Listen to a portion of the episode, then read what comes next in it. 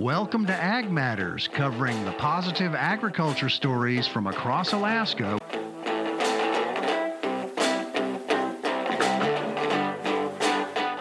Welcome, friends. This is your host, Cody Beus for Ag Matters Radio. Today we have Tandy on the line out there in Big Lake with Common Ground Alaska. Welcome back to the program. Thanks for having me, Cody. I appreciate it. It's always fun to talk to you. We always have some really fun and exciting things going on, but how's your winter been going? It's been actually going really well, but I'm ready for spring. Me too, about this time of year. Thank heavens for seed catalogs, right? They give us hope. Yep, that's true. I, I put in my first big order, and I'm sure I'm not done yet. I don't think we're ever done. I think that that's the nature of the thing. yeah, you know, like a lot of farmers, I'm always I'm always trying to experiment with something new. I try not to invest a whole lot into something new until I feel like it's proven, whether that's a a new tool or, or a variety of fruit or vegetable or anything else. But I'm excited about some of my flowers this year. Hopefully they'll they'll be what I, I hope they are. Well, I hope it works out for you. I hope we have a, a little more consistent weather this year. Yeah, we'll have to see. I guess I, I get excited about starting them off, and then I hope it, they do well at folks' homes with the, the hanging baskets. So I always like to hear back from people and get pictures and feedback of the good, the bad, and the ugly because I don't always get to see them to the final product at the end of the year. Oh yes, of course. To see when when something that you've made works out, huh? Yeah, and make sure that you know I've even had some petunias that I didn't quite like because by midsummer they just weren't looking super good. So it's always nice to know you know if it has longevity to really look nice throughout the year. For sure, for sure. Well, for folks who haven't been on the on heard you on the program before, let's just do a, a small recap recap of Common Ground Alaska and get into some of the new stuff later. Okay, all right. So, Common Ground Alaska is a U pick farm and nursery. We're located in Big Lake. We started out about 10 years ago or so as a CSA because we planted, you know, half an acre of garden. and I couldn't, I couldn't use, you know, 300 foot rows of kale. So I had to find something to do with all of it.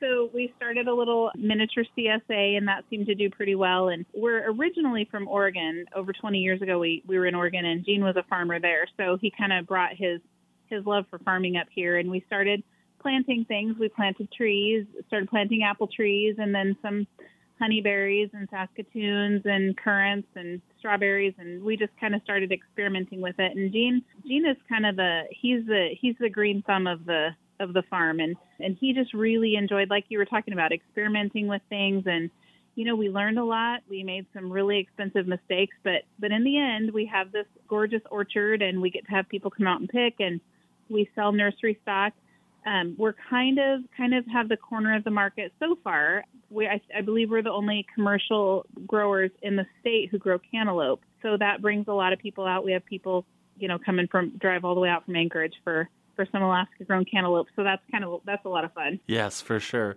And uh, I recently just returned from a, a, trip on the Big Island in Hawaii, and you know I was just amazed at all the different types of fruit and things that they can grow there. But you you can't count us out really. There's there's a lot of berries that people aren't even familiar with, or varieties of things that we can grow here. We're not we're not as bad off as sometimes we think. Oh, I totally agree. There are some pretty amazing things that that are actually really hardy up here. Honeyberries being a, a big one, and a lot of people haven't heard of honeyberries. And when you haven't heard of it, sometimes you know it just doesn't have the draw. But but they're such a great berry, and they're they're I don't remember all the statistics now, but they're they're crazy healthy. They're higher in antioxidants than blueberries and I can't I can't remember everything but but they're they're just a great berry to have and they're the silly things are so cold hardy when the before the ground is even completely thawed when it's still all mushy and you know there's that crust of ice you know what a foot down or whatever those silly things are blooming they they just it's like they thrive here so so I guess if there's anyone listening who is nervous to start a garden but wants something that's ultra hardy, I would say start with a honeyberry.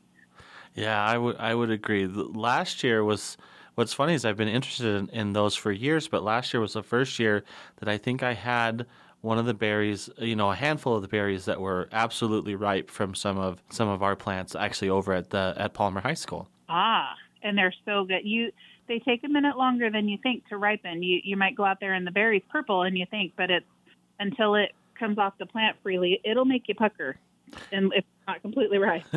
yeah, and and I had only had that experience before because I think I just was excited and and tried it, but yeah, and and the and the thing about being cold hardy is my confession today is that we had several that were in pots that did not get planted as they should. And yeah, they got a little bit of snow cover, but being Palmer what it is, the, a lot of times the wind blew it off. And anyway, they survived in the pots. I don't recommend it, but just above ground in the pots, and they they survived some pretty nasty conditions. So I was impressed. They're incredible plants for sure. Yeah. So, oh, well, folks, if you're just joining us, this is your host Cody Beus for Ag Matters Radio. I have Tandy on the line from Common Ground Alaska, out there in Big Lake. Today, I was talking with some students actually about you know the plant hard perennials and plant hardiness, and we were talking about snow cover. Do you find that in Big Lake, without I'm sure you guys get your share of wind, but maybe not the nasty Palmer wind, do you find that snow cover is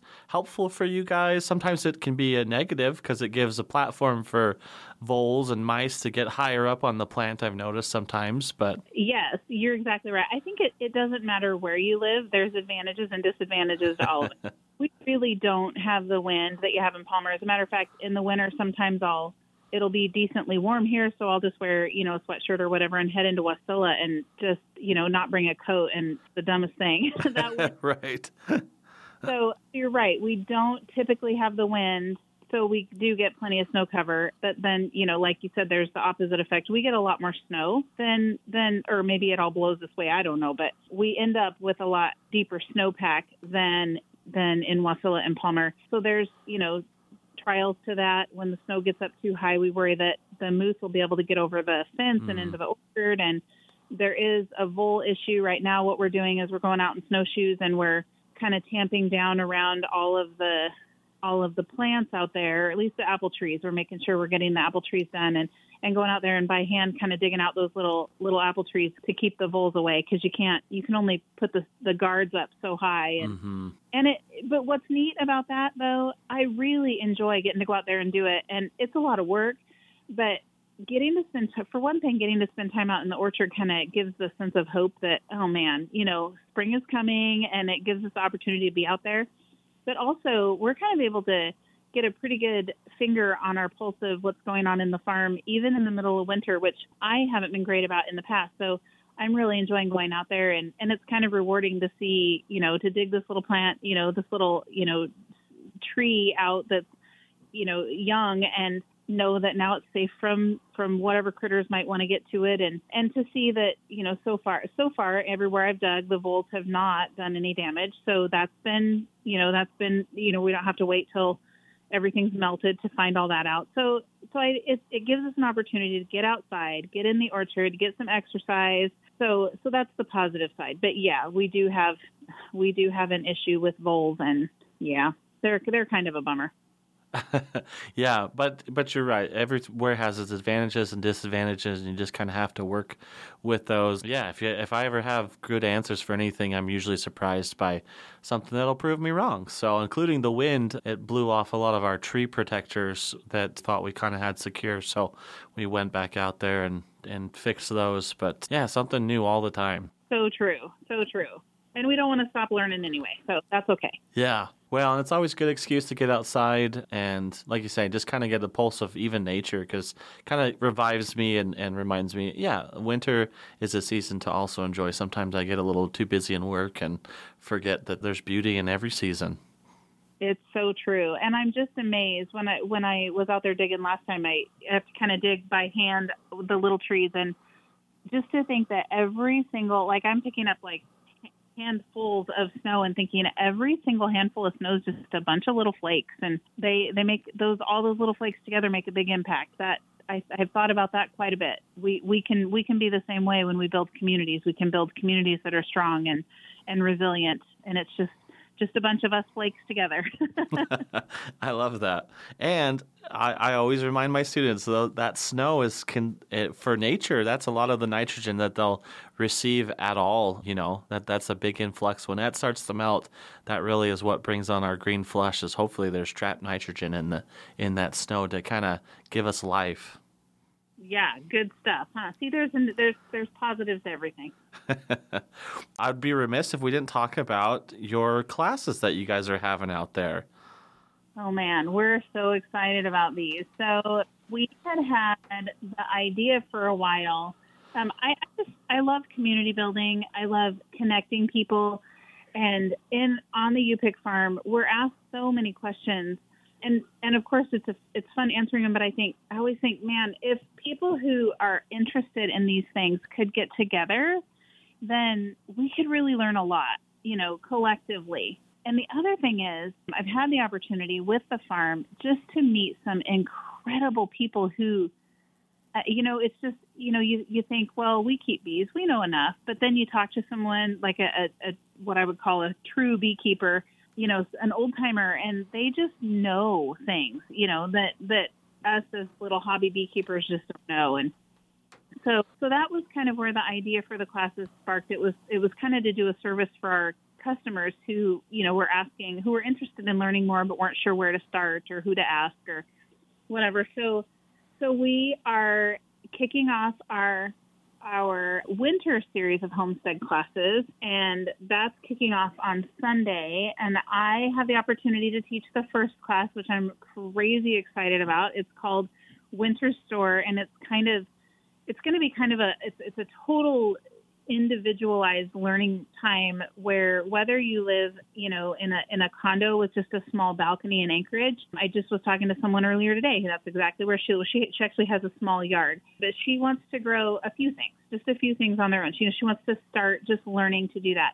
So whether you're wanting to just grow a few things and kind of supplement your pantry and your freezer with some things or if you're wanting to, you know, go to the grocery store just once a month and, you know, buy just some some essentials, that you know it's, it's going to kind of run the gamut. Um, we're kind of we're kind of in the middle, headed you know we're headed towards growing most of our own food. And and I actually was raised. I've lived off grid three times, and I was kind of raised to live this lifestyle. So I didn't enjoy it near as much as a teenager as I am now. But but just using you know the wisdom from my grandmother i'm one of those you know kids that talks about snapping beans on granny's porch and but using some of the some of the wisdom from my granny and from my mom and you know from my my people that kind of poured into me i you know i'm able to kind of pour into others who are also interested in learning how to grow some of their own things and and put them by. And like i said it doesn't have to be you want to grow all of your own food and never, you know, never step foot at three in Three Bears. I, I don't, I don't know how feasible that is, but but we can do a lot more, I think, than we think we can. So it just requires some planning and a little bit of know-how, and that's what we're going to talk about in that first class. Awesome. Are you going to be talking about preservation at some point?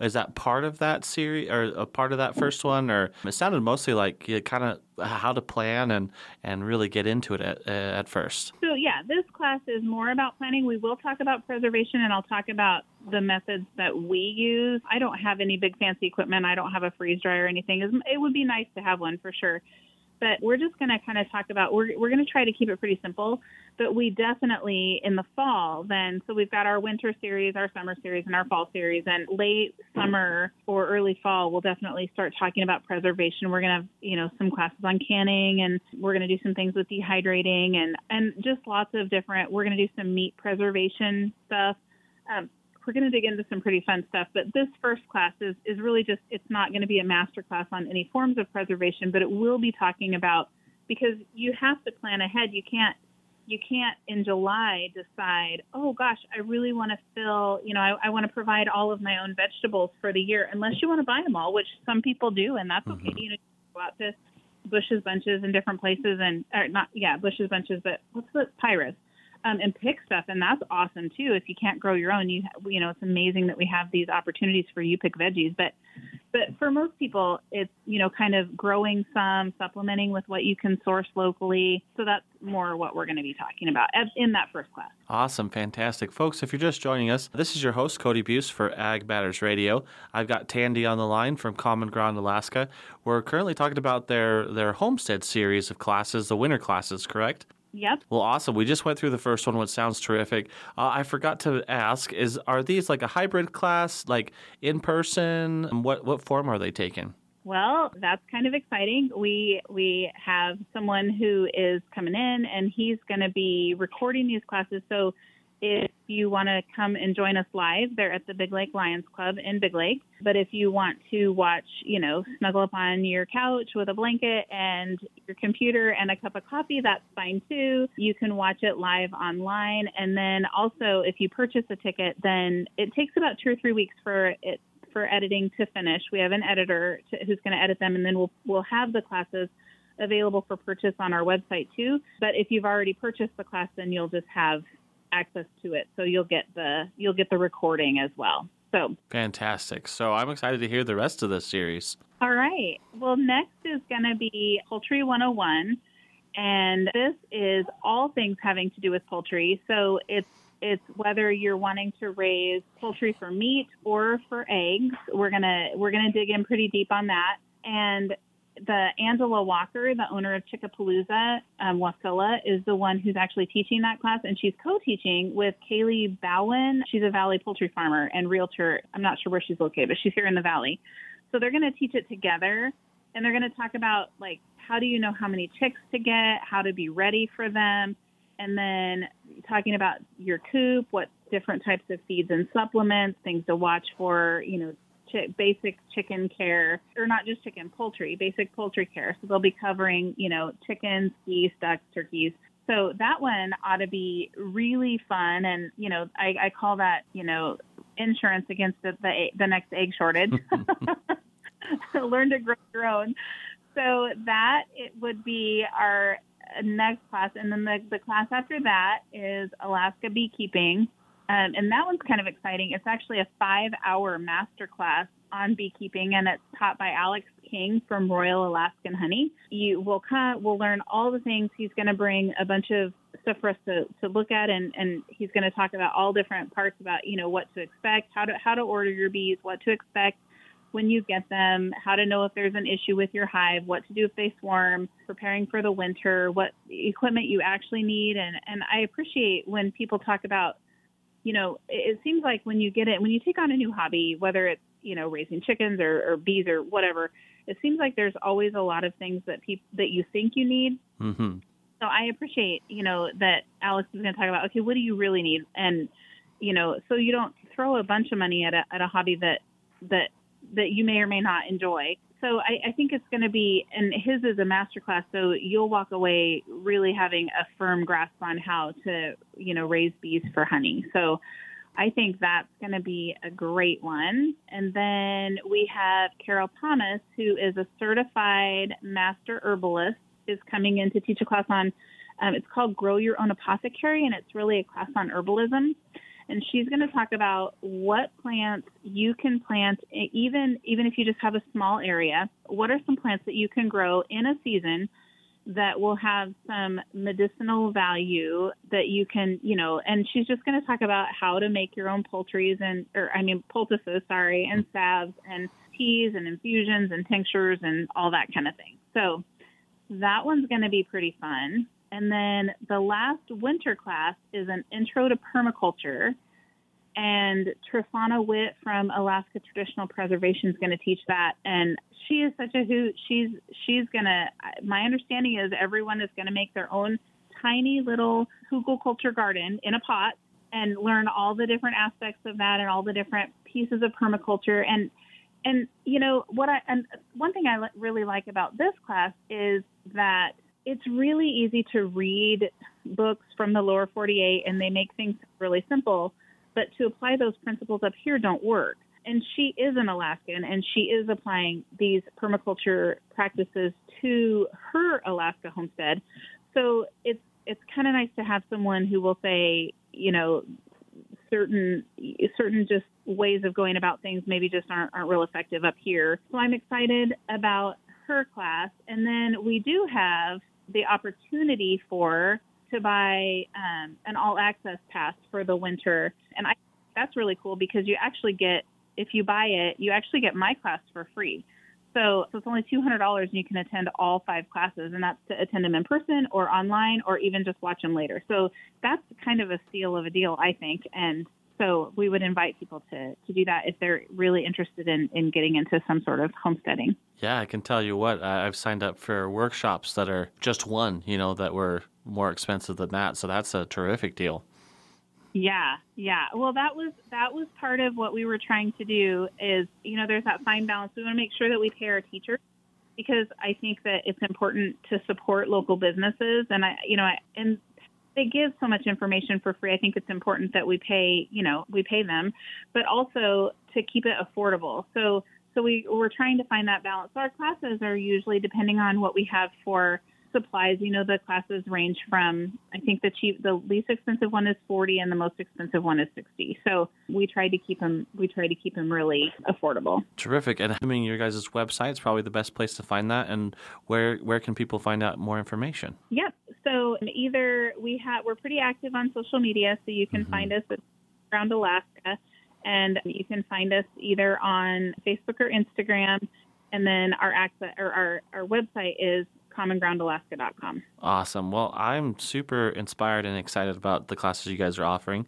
We've got about a minute left, so it's always fun to ask Is there any parting words of wisdom or something exciting you're seeing coming down this growing season that you want to share with us? Yeah, just do it don't listen to the naysayers who say you can't do this or you can't do that because my husband was told you can't grow melons in Alaska and he grows them commercially in our greenhouse now. We grow hundreds of cantaloupe in our greenhouse.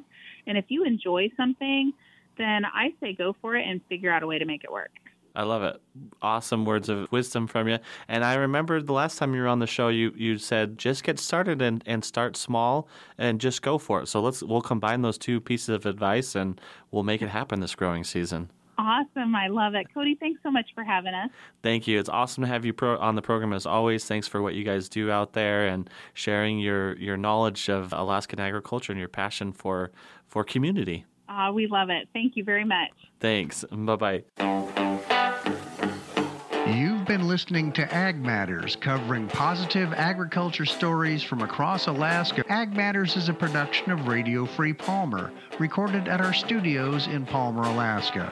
For more information about this program, email manager at radiofreepalmer.org.